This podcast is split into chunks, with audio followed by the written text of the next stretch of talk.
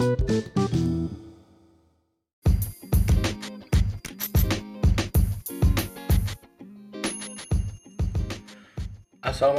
warahmatullahi wabarakatuh. Selamat datang kembali Tanya Ayah.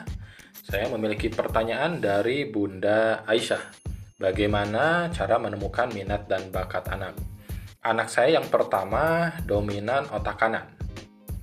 Sebagai bunda yang eh, apa baru tahu bahwa otak manusia itu beda-beda ya, bukan beda-beda, dibagi menjadi beberapa wilayah lah ada otak kanan, ada otak kiri ya. Otak kanan ini cenderung ke imajinasi ya, ke kreativitas, sedangkan otak kiri lebih cenderung ke hitung-hitungan, menganalisa. Nah, kebetulan Bunda Aisyah katanya putranya yang pertama cenderung otak kanan dominannya. Bukan berarti dia tidak memiliki kemampuan di otak kiri, bukan, tapi uh, yang lebih menonjol menurutnya otak kanannya, imajinasinya atau kreativitasnya. Saya kesulitan menemukan minat bakat dari anak saya. Sudah berusaha saya leskan menggambar, piano, sepak bola, tapi anaknya tidak ada minat, putus di jalan, tidak mau meneruskan. Saya tanya, pinginnya jadi apa? Katanya, pengen jadi sutradara film. Wah, keren nih. Mudah-mudahan bisa terwujud ya. Terus bagaimana saya mengarahkan anak saya? Ya itu kan sudah ketahuan, minatnya anak udah ketahuan. Nah, tapi kita belum belum tahu bakatnya di mana. Sutradara film itu kan masih luas. Apakah film animasi, apakah film komedi ya, apakah film tentang apa eh, agama, apakah film tentang sejarah, apakah tentang horor dan lain-lain. Nah, eh, gimana ngarahinnya? Masa harus dileskan ke sutradara film? Kan nggak ada. Ya untuk saat ini di zaman modern dan di zaman YouTube ini wah ini sangat-sangat mudah untuk kita fasilitasi. Nggak usah jauh-jauh modalnya hanya HP ya. Ini usul dari saya ya. Modalnya HP sutradara itu kan yang membuat skenario nya yang mendesain suatu film ya kita arahin nah coba kamu bikin uh, film tentang keluarga kita. Terus kamu punya mainan kan? Nah, yuk kita bikin film yuk tentang mainan. Nah, di mainannya ada tokoh-tokohnya sama dia di film pakai kamera, terus diedit, terus ditampilin ke YouTube misalnya orang-orang pada apresiasi. Nah, hal-hal yang kecil seperti itu ya, gak usah ribet-ribet nyari les-lesan dan lain-lain. Nanti kalau memang sudah uh, fix ya sudah benar-benar mantap dia pengen jadi sutradara film baru kita ikutkan ke seminar ke workshop ke pelatihan ya untuk awal-awal ya cukup di rumah aja sebetulnya terus dia sering melihat misalnya uh, bagaimana sih sutradara film bekerja kan banyak tuh ya uh, cerita di belakang layarnya kita tontonin terus misalnya uh, dia sering-sering nonton film yang berbeda-beda genrenya sehingga wawasan dia terhadap film itu semakin luas lagi. Kita memposisikan sekali lagi bukan sebagai guru yang maha tahu dan serba tahu, tapi kita memposisikan sebagai fasilitator. Yuk, apa nak yang kamu butuhin sebagai calon sutradara film? Wah, butuh kamera Nah, kalau mahal beli kamera, ya udah pakai HP dulu aja ya. Nanti kalau udah punya rezeki, kamu doa dulu dong, biar Allah mengabulkan. Gitu. Nah, setelah itu ngeditnya harus pakai laptop. Ya, sementara pakai HP dulu kan ada ya. Aplikasi editing pakai HP yang gratisan dulu ya, nggak apa-apa. Yang penting kreativitas anak kita terasa ya. Nah, karena apalagi remaja ya, anak-anak dan remaja ini sering berganti-ganti kan keinginannya minggu ini pengen jadi sutradara film, minggu depan pengen jadi pilot, minggu depannya lagi karena ke kebun binatang pengen punya kebun binatang ya. Nah, jadi kita jangan terburu-buru untuk menginvestasikan. Ketika udah mantap, nanti dia udah eh, sangat-sangat uh, antusias terhadap suatu bidang baru ya kita keluarkan investasi itu. Oke, mudah-mudahan bisa bermanfaat. Terima kasih. Alhamdulillah jazakumullahu khairah. Wassalamualaikum warahmatullahi wabarakatuh. Salam ayah bunda hebat.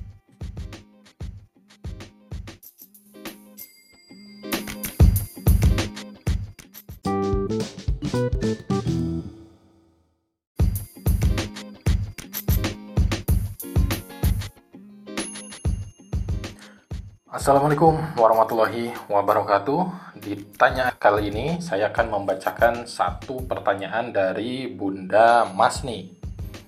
Mengingat angka pengangguran terdidik saja sudah banyak, haruskah anak ke depannya wajib kuliah atau enggak ya?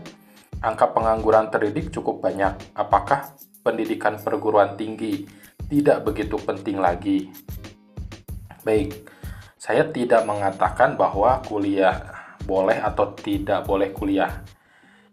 Yang ingin saya garis bawahi bahwa anak harus kita arahkan mencari ilmu atau belajar sebanyak mungkin. Kuliah adalah salah satu cara alternatif untuk mencari ilmu di bidang formal. Ayah bunda kan tentu sudah tahu bahwa pendidikan di Indonesia ini ada tiga jalur, yaitu pendidikan formal, pendidikan non formal, dan pendidikan informal. Tiga-tiganya itu dilindungi oleh undang-undang di Indonesia. Jadi kita tidak e, mengkotak-kotakan pokoknya wajib harus kuliah ya. Bukan kuliahnya yang wajib, tapi menuntut ilmunya. Adapun metode-metode dalam menuntut ilmu ya bisa dengan kuliah, bisa dengan magang ya. Dulu juga uh, nabi kita Nabi Muhammad dan nabi-nabi sebelumnya itu pendidikannya dengan cara magang. Dia ikut belajar mengembala, belajar berdagang ke sodagar-sodagar. Nah, itulah pendidikan terbaik, magang. Bukan berarti saya mewajibkan magang, tidak, tapi bagaimana minat, bakat, dan kebutuhan si anak. Kalau memang anak, misalnya dia pengen jadi seorang dokter spesialis otak sebelah kiri bagian bawah misalnya ya, yang sangat-sangat spesifik, ya di mana lagi kita mencari ilmu yang seperti itu? Tidak mungkin dengan magang di eh, toko-toko uh, kan, tapi dengan cara kuliah S1, S2, S3 dan seterusnya. Nah, jadi yang ingin saya sampaikan bahwa fokusnya ke kebutuhan anak. Pendidikan menurut saya adalah uh, sorry, belajar menurut saya adalah bukan kewajiban yang dibebankan kepada anak, tapi hak anak ya. Hak anak yang harus kita fasilitasi. Seperti halnya nggak jauh beda dengan makan. Makan pun adalah kebutuhan anak yang harus kita fasilitasi. Hak anak kalau dia lapar, ya kita bantu untuk mencarikan makanan di dapur. Seperti itu. Begitupun belajar. Ya belajar pun ketika anak membutuhkan ilmu apa, ilmu apa, pendidikan apa, ya itu kita fasilitasi. Caranya ya banyak caranya. Ya selain kuliah, misalnya waduh kalau kuliah mahal nih coba dengan kursus-kursus apalagi sekarang kan banyak kursus online. Kalau memang kebutuhannya hanya sebatas skill misalnya pengetahuan wawasan wah sangat banyak sekali kursus online yang sangat-sangat murah dan juga bahkan banyak yang gratis ya. Seperti itu. Mudah-mudahan bisa menjawab ya. Jadi kenapa pengangguran terdidik itu sangat banyak? Karena kita fokus kepada sertifikat dan ijazah. Jadi fokusnya bukan ke skill dan juga bukan ke keahlian. Jadi karena skillnya kurang terasa, minat bakatnya kurang terasa, sehingga si lulusan-lulusan yang sudah S1, S2, S3 ini susah bersaing di dunia kerja. Sedangkan di dunia kerja, ijazah hanyalah pintu pertama saja, pintu administrasi saja yang yang dinilai oleh perusahaan, oleh swasta maupun negeri adalah kapabilitasnya ya, kemampuannya dia memecahkan masalah, kemampuannya dia berkomunikasi yang tadi yang saya bilang 5C, yang dilihat itu 5C. Proyek-proyek yang sudah dia uh, lakukan, pengalaman dia selama ini, ya seperti itu. Tidak tidak hanya dilihat dari ijazahnya aja. Walaupun ijazah adalah pintu gerbang di uh, administrasi. Di awal kan biasanya ketika kita melamar kan kita wajib melampirkan ijazah. Ya di sana aja. Setelah itu apakah ijazahnya dilihat oh ini karena sosiologinya bagus ini ditempatkan di sini. Ya mungkin itu hanya eh, satu pertimbangan saja. Pertimbangan yang terbesar adalah kemampuannya pengalamannya eh, kreativitasnya critical thinkingnya kolaborasinya dan communicationnya. Oke kan eh, Bunda Masni bisa eh, bisa mengarahkan anak sesuai dengan kebutuhannya. Terima kasih. Wassalamualaikum warahmatullahi wabarakatuh. Salam ayah bunda hebat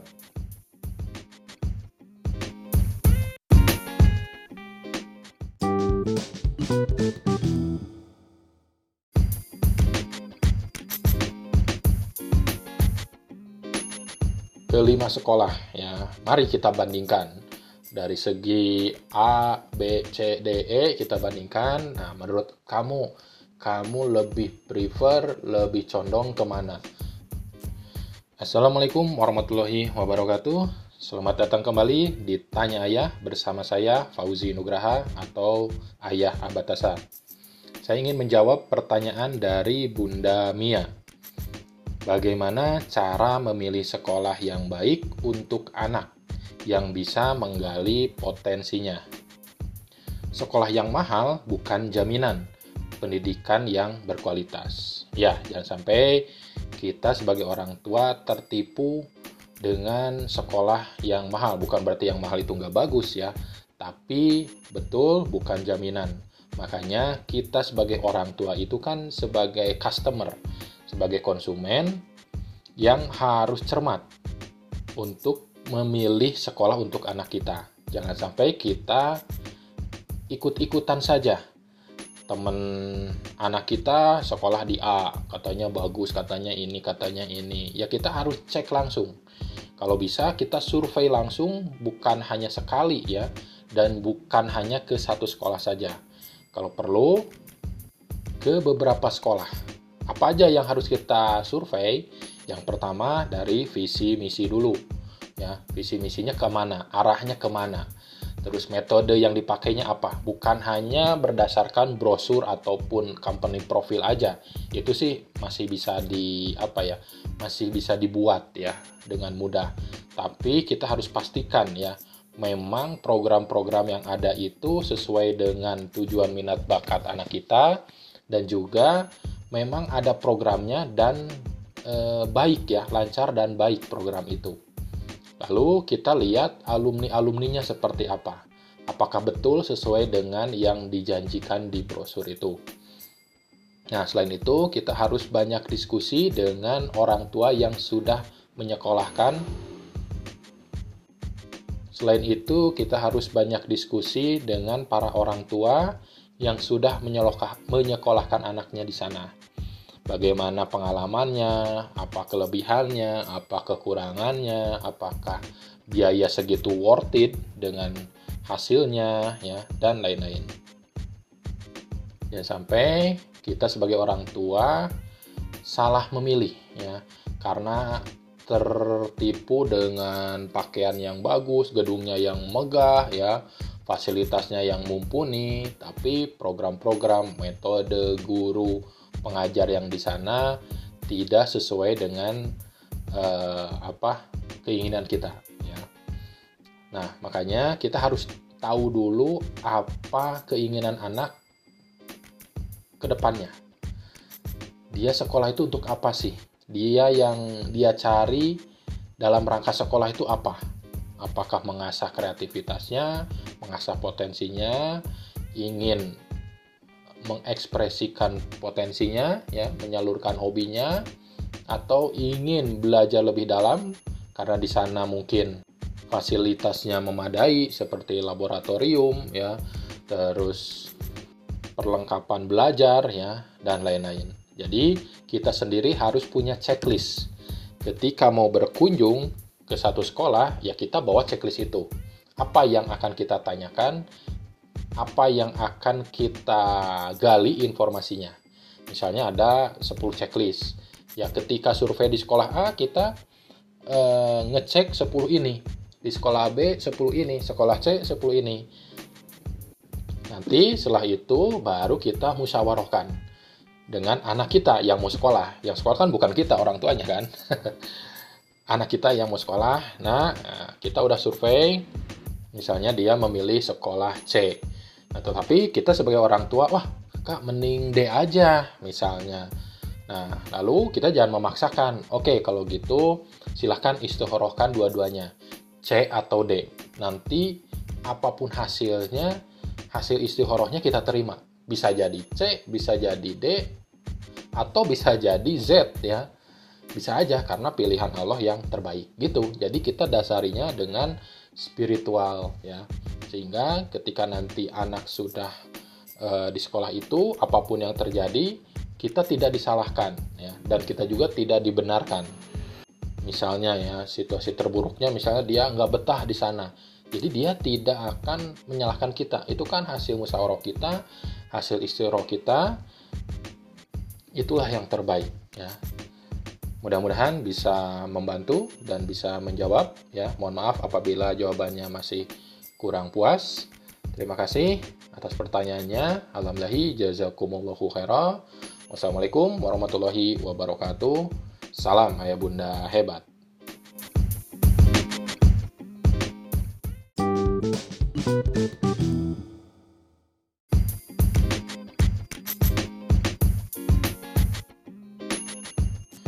Assalamualaikum warahmatullahi wabarakatuh. Selamat datang di Tanya Ayah bersama saya Ayah Abatasa. Saya ingin mencoba menjawab satu pertanyaan dari Mama Mira. Saya mempunyai tiga anak. Yang satu usia 13 tahun, hobinya main game online. Dan semenjak daring, jadi malas belajar PJJ. Anak ini memiliki kecerdasan menonjol musikal dan interpersonal. Lalu yang kedua, usia 10 tahun, hobinya main TikTok. dan juga coret-coret whiteboard seperti dia menjadi guru di depan kelas. Atau kadang main dokter-dokteran dan adiknya menjadi pasien. Dan yang ketiga, usia 3 tahun, eh, anak saya ini cenderung mengamati dan bawel. Pertanyaannya, bagaimana cara saya mengarahkan minat dan bakat anak ini dari kecerdasan masing-masing agar saya tidak salah arah kepada mereka. Baik, Mama Mira, jadi hendaknya kita yang pertama memposisikan sebagai fasilitator, bukan sebagai guru yang serba tahu. Oke, okay? itu satu. Nah, yang kedua, sebagai fasilitator, kita harus cari cara menjembatani dari hobinya, dari e, minatnya dengan bahan pembelajaran kita. Contoh misalnya kita fasilitasi misalnya yang 10 tahun ini misalnya dia hobinya TikTok, ya udah kita pakai metode TikTok aja. Kan TikTok semuanya isinya nggak joget-joget semua. Misalnya kita ajak membuat konten tentang uh, dia seolah-olah menjadi guru misalnya. Ngajarin matematik misalnya. Ya kita rekam dan kita bikinin kontennya. Sehingga mau nggak mau dia terpancing ya tertantang untuk membuat TikTok itu. Tapi konten yang kita arahkan ya. Konten misalnya dia menjadi seorang guru ya dia nanti kita ajak untuk membuat konsepnya dulu kita mau bikin konten apa pelajarannya yang diterangin apa, seperti apa, misalnya gerakannya, ilustrasinya, dan lain-lain. Ya, sehingga dia ngerasa pembelajarannya kontekstual. Apa ini kontekstual? Ya sesuai dengan situasi dan kondisi dia saat itu, nggak ngawang-ngawang. Seperti halnya yang usia 13 tahun tadi, dia sukanya main game online, apa gamenya? Kalau anak saya yang mau saya contohkan e, mereka sukanya Minecraft ya. E, sedangkan kita mau mengarahkan dia agar bisa belajar baca tulis. Nah, gimana cara mencari korelasi atau jembatan antara game Minecraft dengan baca tulis? Oh ya udah, nggak apa-apa. Saya belajar dulu Minecraft. Oh, Minecraft itu seperti ini, ini, ini, ini. Oke, hari ini kita ayah punya tantangan misalnya tantangannya coba membuat kota ya tapi sebelumnya membuat peta dulu rancangan kota itu seperti apa di mana mallnya di mana rumahnya di mana kantor polisi di mana kolam renang nah setelah itu berikan tulisannya di rancangan itu di oret-oretan itu ditulisin ini kantor polisi ini kolam renang misalnya. Terus ini rumah ini jalan raya. Nah sehingga dia ngerasa wah si ayah nih gue banget nih terus eh, sangat sangat kontekstual sesuai dengan zaman dia sesuai dengan yang sedang dia gemari ya sehingga dia akan merasa tertantang nah, sehingga dibikin dulu tuh sebelum dia main Minecraft dibikin dulu di kertas coret-coretnya petanya jalannya. Nah, lalu kita tanya, ini apa? Kantor polisi. Mana tulisannya? Nggak ada kan tulisan kantor polisi. Nanti orang-orang kan nggak tahu. Nah, lalu dia eh, dengan sukarela dia belajar. Gimana ya nulis kantor polisi teh? Gimana ya? Kan kantor. Kan apa? Kan huruf apa? Huruf K. Udah K apa? K K A. Terus kan N O N. Tulis kan. Terus tor. Tor apa? T. Udah T apa? Tor. Oh oh R R.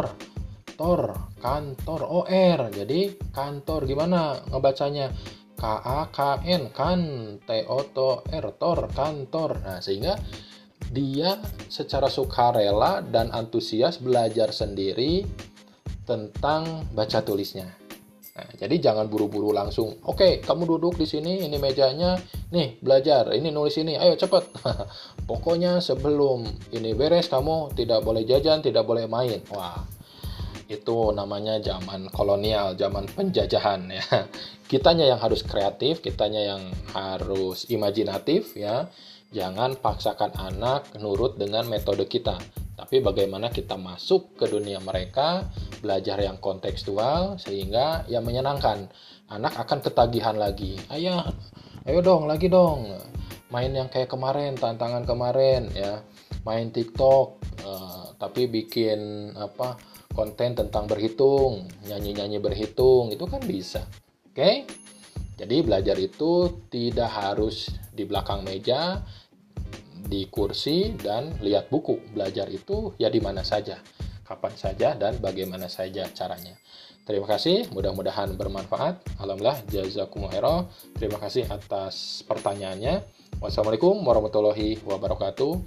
Salam ayah bunda hebat.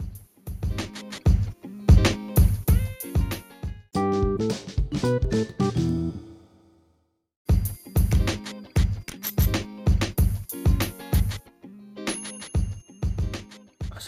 warahmatullahi wabarakatuh.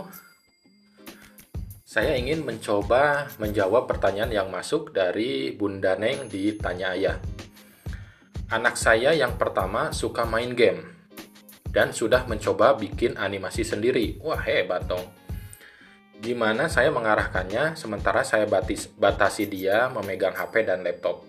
Anak kedua tipe linguistik, suka nyanyi dan bawel. Rame nih kayaknya Kadang suka kesel dengan kebawelannya. Dia paling sering kena marah oleh semua orang. Yang keempat, yang ketiga belum diceritain nih. yang keempat kinestetis, tidak mau diam. Yang ketiga, oh ini yang ketiga. Yang ketiga cenderung kognitif. Yang kelima belum kelihatan ke arah mananya. Subhanallah, saya harus menghadapi anak-anak yang berbeda-beda. Dalam belajar pun selama ini bisa berhasil kalau sendiri-sendiri, kalau barengan akhirnya main-main. Apakah ada cara terbaik untuk mendidik mereka? Terima kasih sebelumnya. Baik ya, subhanallah Bunda Neng. Jadi memang seperti itu ya. Menurut saya bahwa pendidikan itu semakin ke depan itu harusnya semakin kustomisasi. Pendidikan bukan lagi kayak uh, pabrik garmen. Pabrik garmen kan satu kontainer kain dijadiin satu model baju yang sama ya. Modelnya sama, caranya sama, alatnya sama, orang yang bikinnya sama. Sehingga jadinya ya bajunya sama semua. manusia bukan seperti itu. Tidak bisa manusia seribu dicetak dengan alat dan metode yang sama nanti hasilnya sama. Nah, kalau menurut saya bahwa pendidikan itu harusnya seperti penjahit tailor. Dia harus dapat memahami eh, lekuk-lekuk tubuh, ukuran-ukuran tiap orang itu kan beda-beda sehingga yang menyesuaikan adalah penjahitnya. Dari mulai polanya kan beda, terus cara jahitnya beda, desainnya pun bisa jadi berbeda stylenya. Orang yang gemuk misalnya gemuk dan kurang tinggi itu kan nggak cocok misalnya dengan baju yang garis-garis misalnya. Terus yang hitam kayak saya misalnya nggak cocok kalau pakai baju yang cerah. Nah seperti itulah yang ha harusnya pendidikan sehingga anak merasa nyaman ketika kita pakai baju yang uh, mass production kayak buatan garment kan ya biasa aja ya. Tapi ketika pakai baju yang tailor ya apalagi pakai jas tailor itu kan wah pas banget ya nyaman banget. Begitupun anak-anak kita. Anak saya pun yang sudah mulai belajar ini yang dua orang ya seperti itu. Alif itu lebih ke gambar dia senangnya gambar. Mas Baba itu lebih ke logika. Sehingga ketika mau mengajarkan matematik ya metodenya beda. Kalau Alif dengan metode menulis, digambar dulu, diwarnain. Kalau Mas Baba nggak seperti itu, tapi langsung dengan praktek, dengan membawa peralatan, terus kita hitung bareng-bareng, nah, sehingga logikanya e, jalan. Nah, seperti itu memang harusnya kita menyesuaikan dengan kebutuhan anak-anak repot dong ayah ya memang repot ya kalau nggak mau repot ya bukan pendidikan namanya ya. Nah lalu yang ingin saya sampaikan adalah agar kita tidak terlalu capek jadi kita jangan memposisikan sebagai guru yang serba tahu capek. Contoh tadi misalnya anaknya yang linguistik berarti kita harus paling pinter nyanyi gitu kan? Terus anak pertamanya yang main game ya, bikin animasi berarti kita yang harus paling jago animasi ya. Nah, makanya posisikan jangan sebagai guru yang paling tahu, yang maha tahu. Tapi sebagai guru yang memposisikan sebagai fasilitator. Kita sama-sama belajar dengan anak. Contoh misalnya dengan anak yang uh, suka bikin animasi. Ya kita sama-sama belajar Bun kalau pengen bikin kayak Sopo Jarwo gimana? Oh gimana ya? Ya sama. Ketika itu pun kita juga bertanya-tanya. Oh gimana ya? Yuk kita cari tahu yuk. Kita nyari di Google gimana sih proses pembuatan uh, film Sopo Jarwo. Sehingga kita belajar bersama. Oh prosesnya gini gini gini dari mulai sketsa, pembuatan model dan lain-lain. Oh panjang ya Naya. Nah, sehingga kamu pengennya di mana keahlian kamu? Apakah bikin model, bikin sketsa, atau ilustrasi atau yang mananya oh saya sekarang pengen nyoba bikin ilustrasi aja deh gimana ya caranya pakai software apa ya ah pakai software apa ya?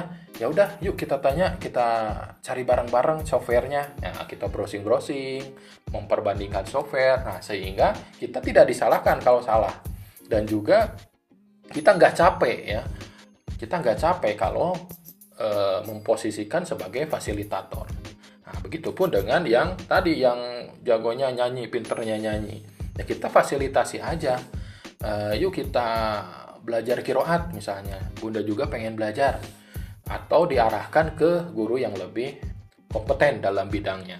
Sehingga anak tidak merasa digurui. Ya. Wah bundanya juga nggak bisa kiroat. ah bundanya juga nggak bisa ngegambar. Mau ngajarin saya ngegambar Ya karena kita sama-sama belajar sehingga ya apa salahnya kita salah ya.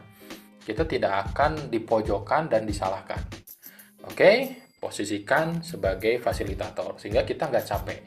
Tugas kita di pagi hari kalau saya ya tinggal nanya, Alif hari ini mau belajar apa? Oh belajar mini craft. Mau ngapain memang belajar mini craft lagi? Oh mau bikin kota ya. Kan kemarin udah, ya kemarin baru bikin apa kota itu baru sebagian hanya bikin rumahnya aja sekarang pengen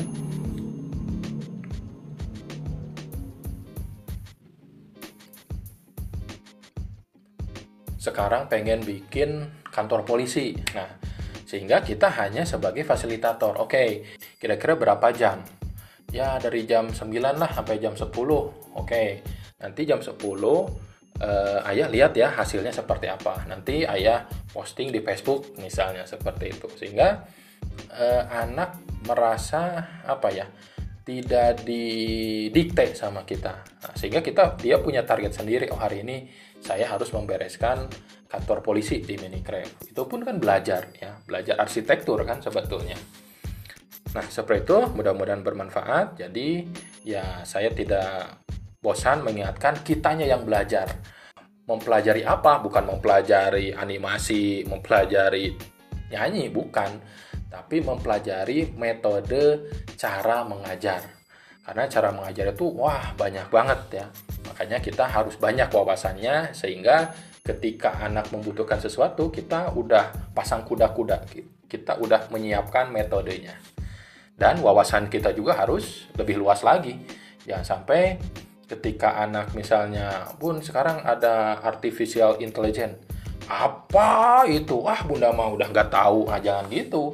Sehingga tidak apa ya memberikan semangat ke anak. Oh gitu ya. Apa sih kak? Artificial intelligence. Bunda juga pengen tahu. Coba cari tahu. Nanti eh, terangin ke bunda apa itu. Nah seperti itu. Oke? Okay?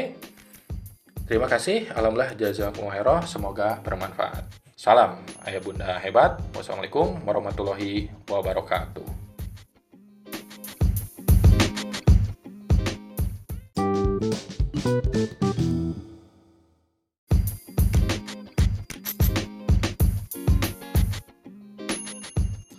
Assalamualaikum warahmatullahi wabarakatuh. Bertemu lagi dengan saya Ayah Abatasa di Tanya Ayah. Saya ingin menjawab pertanyaan dari Bunda Dea yang sangat menarik. Pertanyaannya, bagaimana cara mengatasi anak supaya dalam belajar dia punya semangat tinggi tanpa paksaan? Terkadang saya menilai bakat anak masih meraba-raba juga karena belum tahu dan belum ikut biotes psikotes seperti apa. Hanya untuk usia mereka masih 8 dan 15 tahun, hal apa yang tepat untuk melihat bakat minat anak. Terima kasih. Baik, eh, saya ingin membagi jawaban ke dalam dua hal ya. Yang pertama tentang semangat belajar, yang kedua tadi tentang eh, melihat minat dan bakat. Yang pertama, kenapa kita bersemangat? Saya tanya, kenapa ayah bunda mendengarkan audio saya? Jawabannya karena ada alasan di belakang itu. Betul nggak? Ada why, why yang besar. Apakah pengen cari solusi? Apakah pengen nambah pengetahuan? Atau ada alasan yang lainnya yang saya tidak tahu. Yang pasti, yang mendorong seseorang untuk berubah dan melakukan sesuatu adalah why.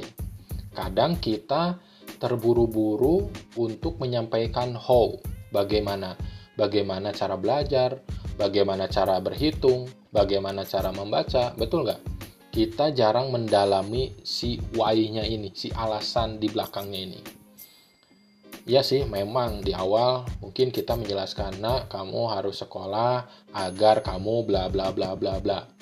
Itu belum cukup sampai di situ, sampai anak apa ya merasa saya butuh banget hal itu. Kita juga kan seperti itu. Kenapa kita mau berangkat olahraga pagi-pagi padahal tahu bahwa olahraga itu penting ya dari dulu tahu olahraga itu penting tapi kenapa kita nggak berangkat-berangkat olahraga karena kita belum menemukan why-nya ini yang sangat-sangat kuat tapi ketika kata dokter bapak misalnya Bapak harus diet, kalau enggak Bapak minggu depan uh, masuk ke ruang operasi misalnya. Selain diet, Bapak harus olahraga sehari misalnya setengah jam. Nah, kira-kira kita berangkat nggak besoknya? Berangkat. Kenapa? Karena ada alasan yang sangat kuat. Ya. Begitupun anak kita. Kita gali alasan anak kita sehingga anak benar-benar butuh untuk kebutuhan hari ini juga karena manusia ini inginnya kalau kata orang Sunda cung cereng ya, kes-kesan. Dia kurang tertarik kalau si manfaat ini terasanya nanti ya, puluhan tahun mendatang. Nah, jadi kita harus mencari apa nih konteks yang tepat atau dia lagi butuh apa. Contoh misalnya anak saya Mas Baba dia lagi uh, butuh belajar coding ya, belajar bahasa pemrograman anak-anak. Nah, saya melihat di coding itu ternyata banyak tulisannya. Ya, makanya saya cari jembatan agar dia semangat untuk belajar membaca. Saya tanya, Mas ini apa ini tulisannya? Gak tahu. Wah, kalau Mas Baba nggak tahu nanti error dong programnya. Nanti kalau salah masukin kode, Mas Baba ini bikin gamenya bisa gagal. Nah, sehingga dia cari tahu ini apa tulisannya. Emang dia bisa mengeja tapi lama gitu ya. Nah, Mas mau nggak pengen bisa baca cepet? Pengen, gimana caranya? Ya belajar. Ya terserah mas mau belajar sama ayah atau sama ibu guru di PAUD. Nah kalau sama ayah ayah ada waktunya seminggu cuma sekali. Tapi kalau di PAUD itu mas baba bisa belajar tiap hari. Nah, sehingga anak yang memutuskan sendiri wah saya butuh nih belajar baca tulis untuk apa? Untuk belajar coding agar bisa dirasakan manfaatnya ya saat itu juga nggak nunggu nanti-nanti manfaatnya sehari dua hari dia sudah merasakan manfaatnya Nah, sehingga tanpa disuruh pun kita tinggal nanya, Mas hari ini hari apa? Ada sekolah nggak? Mau sekolah jam berapa? Mandinya jam berapa? Sehingga dia termotivasi dengan sendirinya. Nggak usah dioprak-oprak, dia marahin. Kalau memang dia, ah, ayo udah bisa membacanya, nggak usah sekolah lagi. Ya udah kita gali lagi yang lain. Apakah tentang baca tulis atau tentang apa pun itu. Ya. Maka tugas kita sebagai fasilitator, orang tua itu fasilitator, bagaimana cari cara menjembatani antara kebutuhan dia dengan pembelajaran.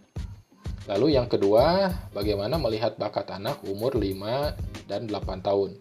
Seperti yang kita tahu bersama bahwa untuk melihat minat bakat ini dengan tiga cara, yaitu dengan pengamatan, dengan psikotes, dan juga biotes kalau misalnya dengan pengamatan masih meraba-raba, coba mencari informasi tambahan lain mungkin dengan psikotes atau dengan biotes.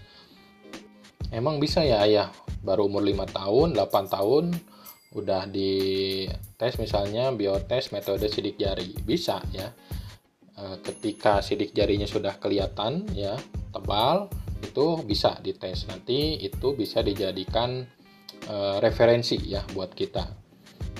Lalu untuk psikotes, apakah bisa masih kecil? Bisa, biasanya metodenya misalnya dengan menggambar atau apalah e, di psikotes banyak ya metodenya. Nah, dengan begitu si data-data ini bisa dijadikan bahan kita untuk melihat ya minat dan bakatnya. Memang yang namanya psikotes biotes itu tidak menghukumi langsung satu dua poin ya langsung to the point oh ini misalnya eh, kemungkinannya A kemungkinannya B enggak tapi minimal kita bisa mengerucut masuknya dominannya ke area mana masuknya eh, kepribadian yang mana nah sehingga nanti dari pengamatan dari psikotes dari biotes itu kita kumpulkan, nah kita lihat arsirannya di antara tiga itu di sebelah mana. Biasanya ada tuh yang sama-sama. Oh, menurut ini sama, menurut ini sama. Bagian ini menonjol, menurut ini bagian ini menonjol. Dari pengamatan kita pun mendukung. Oh, mungkin ini nih yang cocok. Nah, terakhir dari saya, memang kalau mengandalkan pengamatan saja, apalagi usianya masih anak-anak ya, karena karakter apa potensi kelebihan itu semakin dewasa semakin terlihat kadang ketika masih anak-anak belum terlihat nah misalnya orang itu yang koleris misalnya koleris itu jiwanya jiwa pemimpin dia gampang emosian dia pemarah terus dia memiliki visi misi yang oh, harus dicapai. Nah, biasanya keras kepala. Nah, keras kepalanya orang koleris ini semakin dia dewasa akan semakin terasa. Kalau masih anak kecil mungkin belum terlihat menonjol. Tapi ketika semakin besar, semakin besar, semakin besar, itu semakin terasa e, perbedaannya. Makanya kita perlu sedini mungkin melihat dengan e, psikotes dan biotes agar melihat itu, agar kita bisa mengantisipasinya. Oke, terima kasih. Mudah-mudahan bisa terjawab. Terima kasih atas pertanyaannya. Alhamdulillah, jazakumullahu khairan. Wassalamualaikum warahmatullahi wabarakatuh. Salam ayah bunda hebat.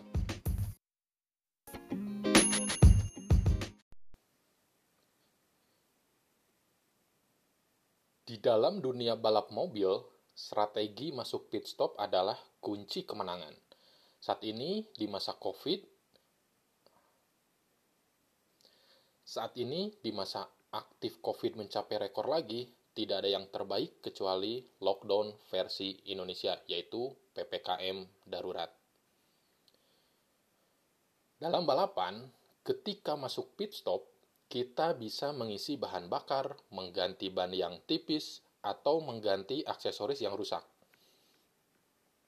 Setelah keluar dari pit stop, mobil bisa melaju lebih kencang lagi, sehingga bisa menyalip lawan-lawan dan akhirnya memenangkan perlombaan. Jika dalam kehidupan kita, sebetulnya saat ini kita sedang memasuki pit stop tersebut, yaitu lockdown atau PPKM darurat. Pertanyaannya adalah,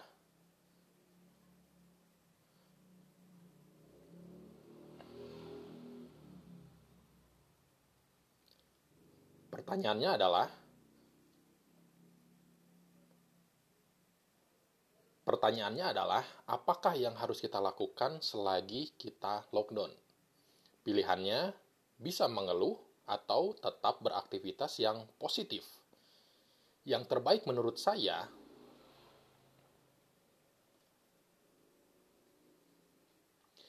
Yang terbaik menurut saya adalah gunakan waktu ini untuk menambah ilmu, menambah nutrisi untuk pikiran dan jiwa kita menata ulang kehidupan pribadi, memperbaiki sistem di keluarga, dan mengencangkan ikatan batin antara orang tua dan anak-anak kita.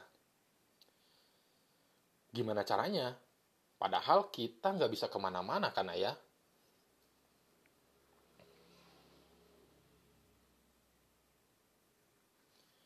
Kalau saya boleh menyarankan sih, sebaiknya kita harus baca buku sebanyak mungkin.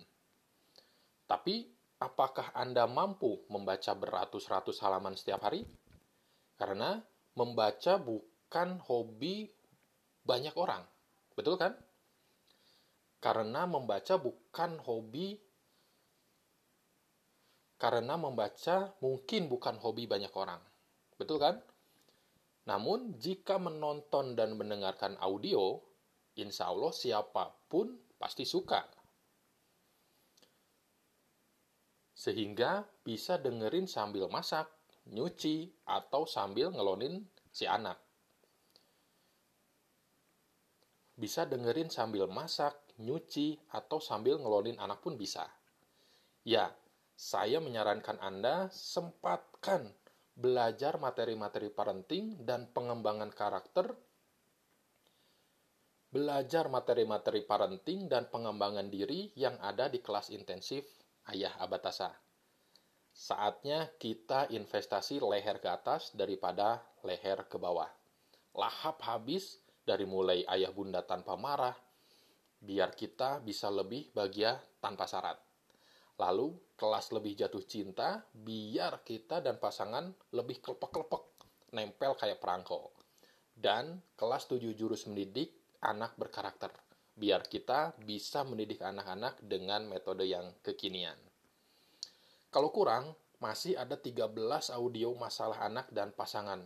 Tuh, semua bisa jadi suplemen tambahan buat pikiran kita. Kabar baiknya, saat ini nggak harus nunggu dibuka angkatan baru. Di website ayahabatasar.com, Anda bisa belajar secara mandiri menurut kebutuhan dan kecepatan belajar Anda masing-masing.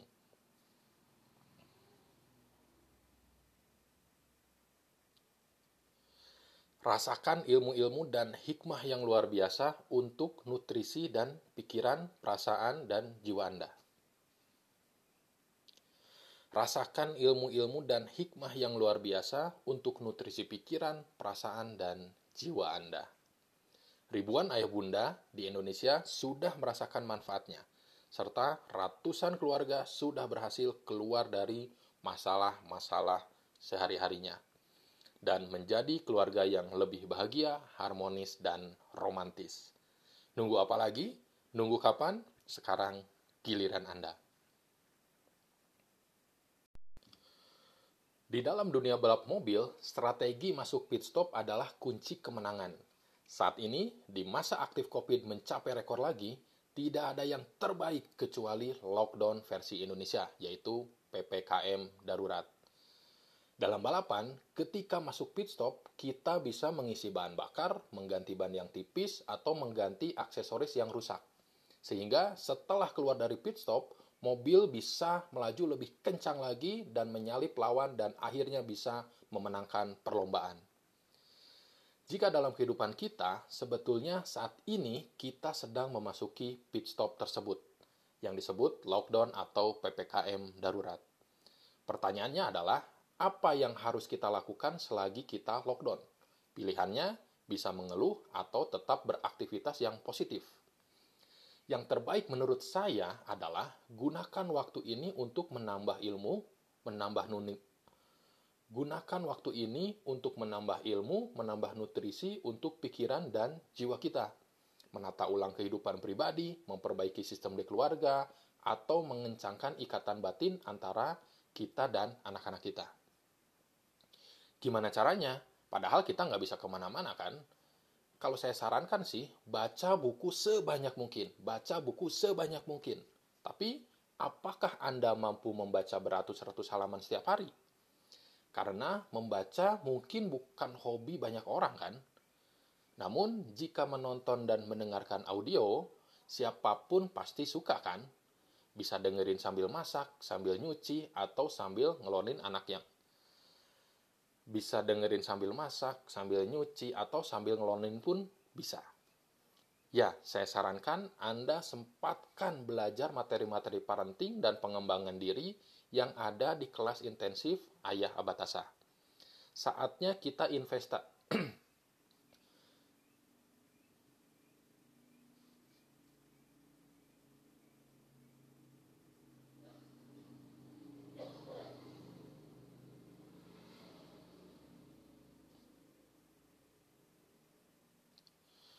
Saatnya kita investasi leher ke atas daripada investasi leher ke bawah.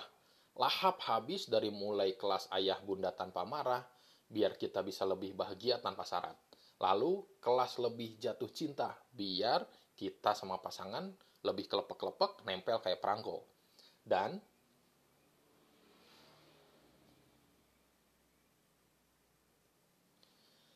dan kelas 7 jurus mendidik anak berkarakter biar kita bisa mendidik anak dengan metode yang kekinian.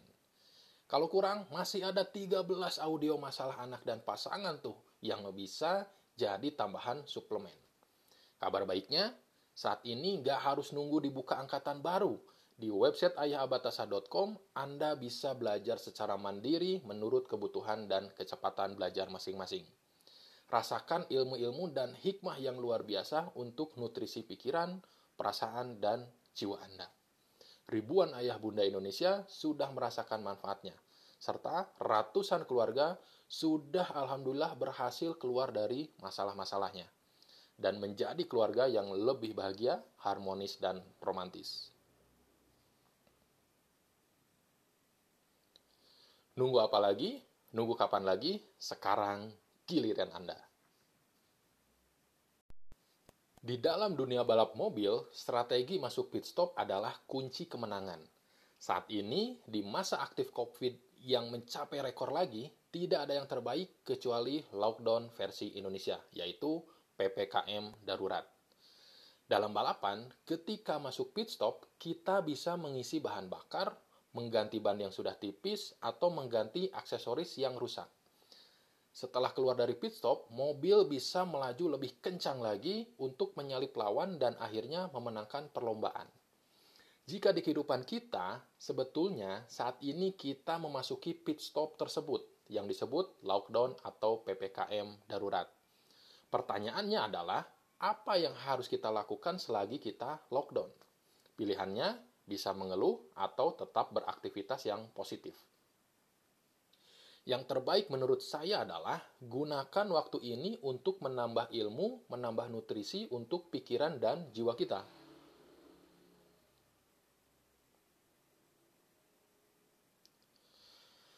Yang terbaik menurut saya adalah gunakan waktu ini untuk menambah ilmu, menambah nutrisi untuk pikiran dan jiwa kita. Menata ulang kehidupan pribadi, memperbaiki menata ulang kehidupan pribadi, memperbaiki sistem di keluarga,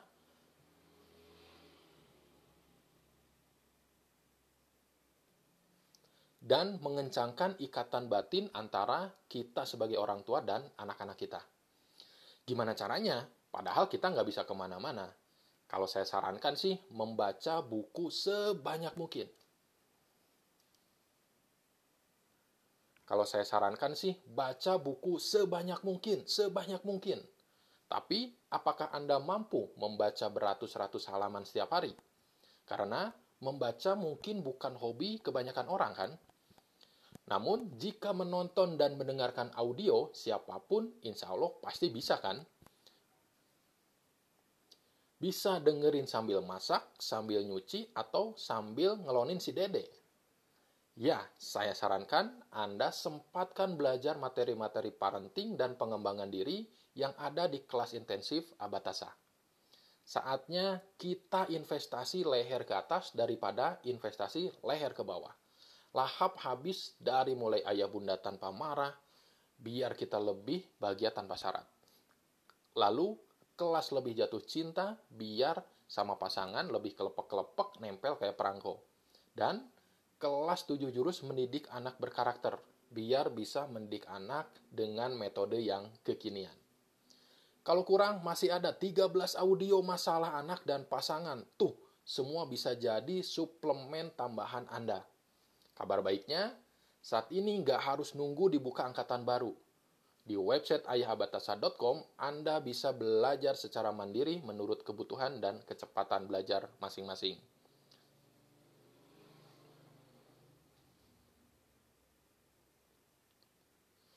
Rasakan ilmu-ilmu dan hikmah yang luar biasa untuk nutrisi pikiran, perasaan, dan jiwa Anda.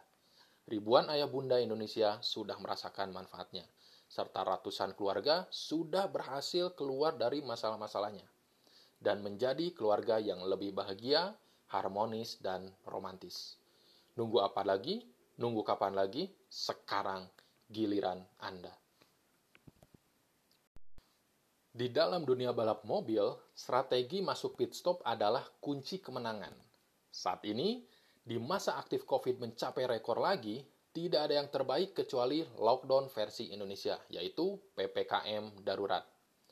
Dalam balapan, ketika masuk pit stop, kita bisa mengisi bahan bakar, mengganti ban yang tipis, atau mengganti aksesoris yang rusak. Setelah keluar dari pit stop, mobil bisa melaju lebih kencang lagi untuk menyalip lawan dan akhirnya memenangkan perlombaan. Jika di kehidupan kita, sebetulnya saat ini kita sedang memasuki pit stop tersebut, yang disebut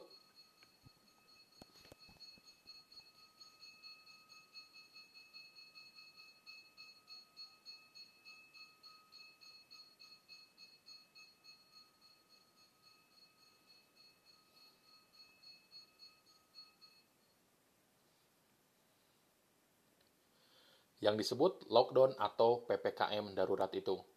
Pertanyaannya adalah, apa yang harus kita lakukan selagi kita lockdown?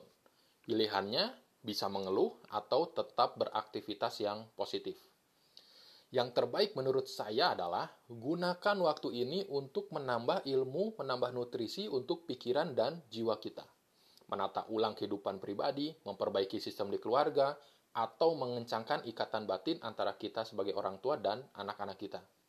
Gimana caranya? Padahal nggak bisa ke mana-mana. kalau saya sarankan sih, baca buku sebanyak mungkin. Baca buku sebanyak mungkin. Tapi, apakah Anda mampu membaca beratus-ratus halaman setiap hari? Karena membaca buku bukan hobi banyak orang, kan? Namun, jika menonton dan mendengar Namun, jika menonton dan mendengarkan audio, insya Allah siapa pun pasti suka kan?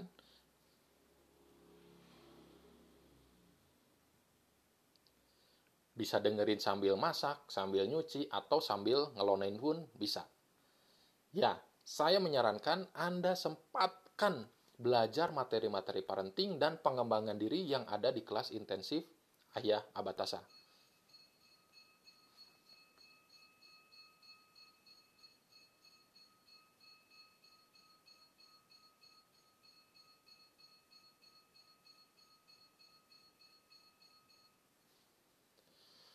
Saatnya kita investasikan saatnya kita investasi leher ke atas daripada investasi leher ke bawah.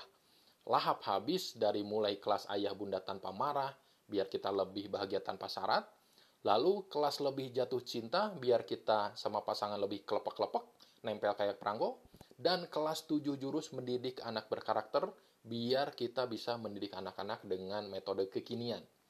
Kalau kurang, masih ada 13 audio masalah anak dan pasangan. Tuh, semua bisa jadi suplemen tambahan. Kabar baiknya, saat ini nggak harus nunggu dibuka angkatan baru. Di website ayahabatasar.com, Anda bisa belajar secara mandiri menurut kebutuhan dan kecepatan belajar masing-masing. Rasakan ilmu-ilmu dan hikmah yang luar biasa untuk nutrisi pikiran, perasaan, dan jiwa Anda. Ribuan ayah ribuan ayah bunda Indonesia sudah merasakan manfaatnya.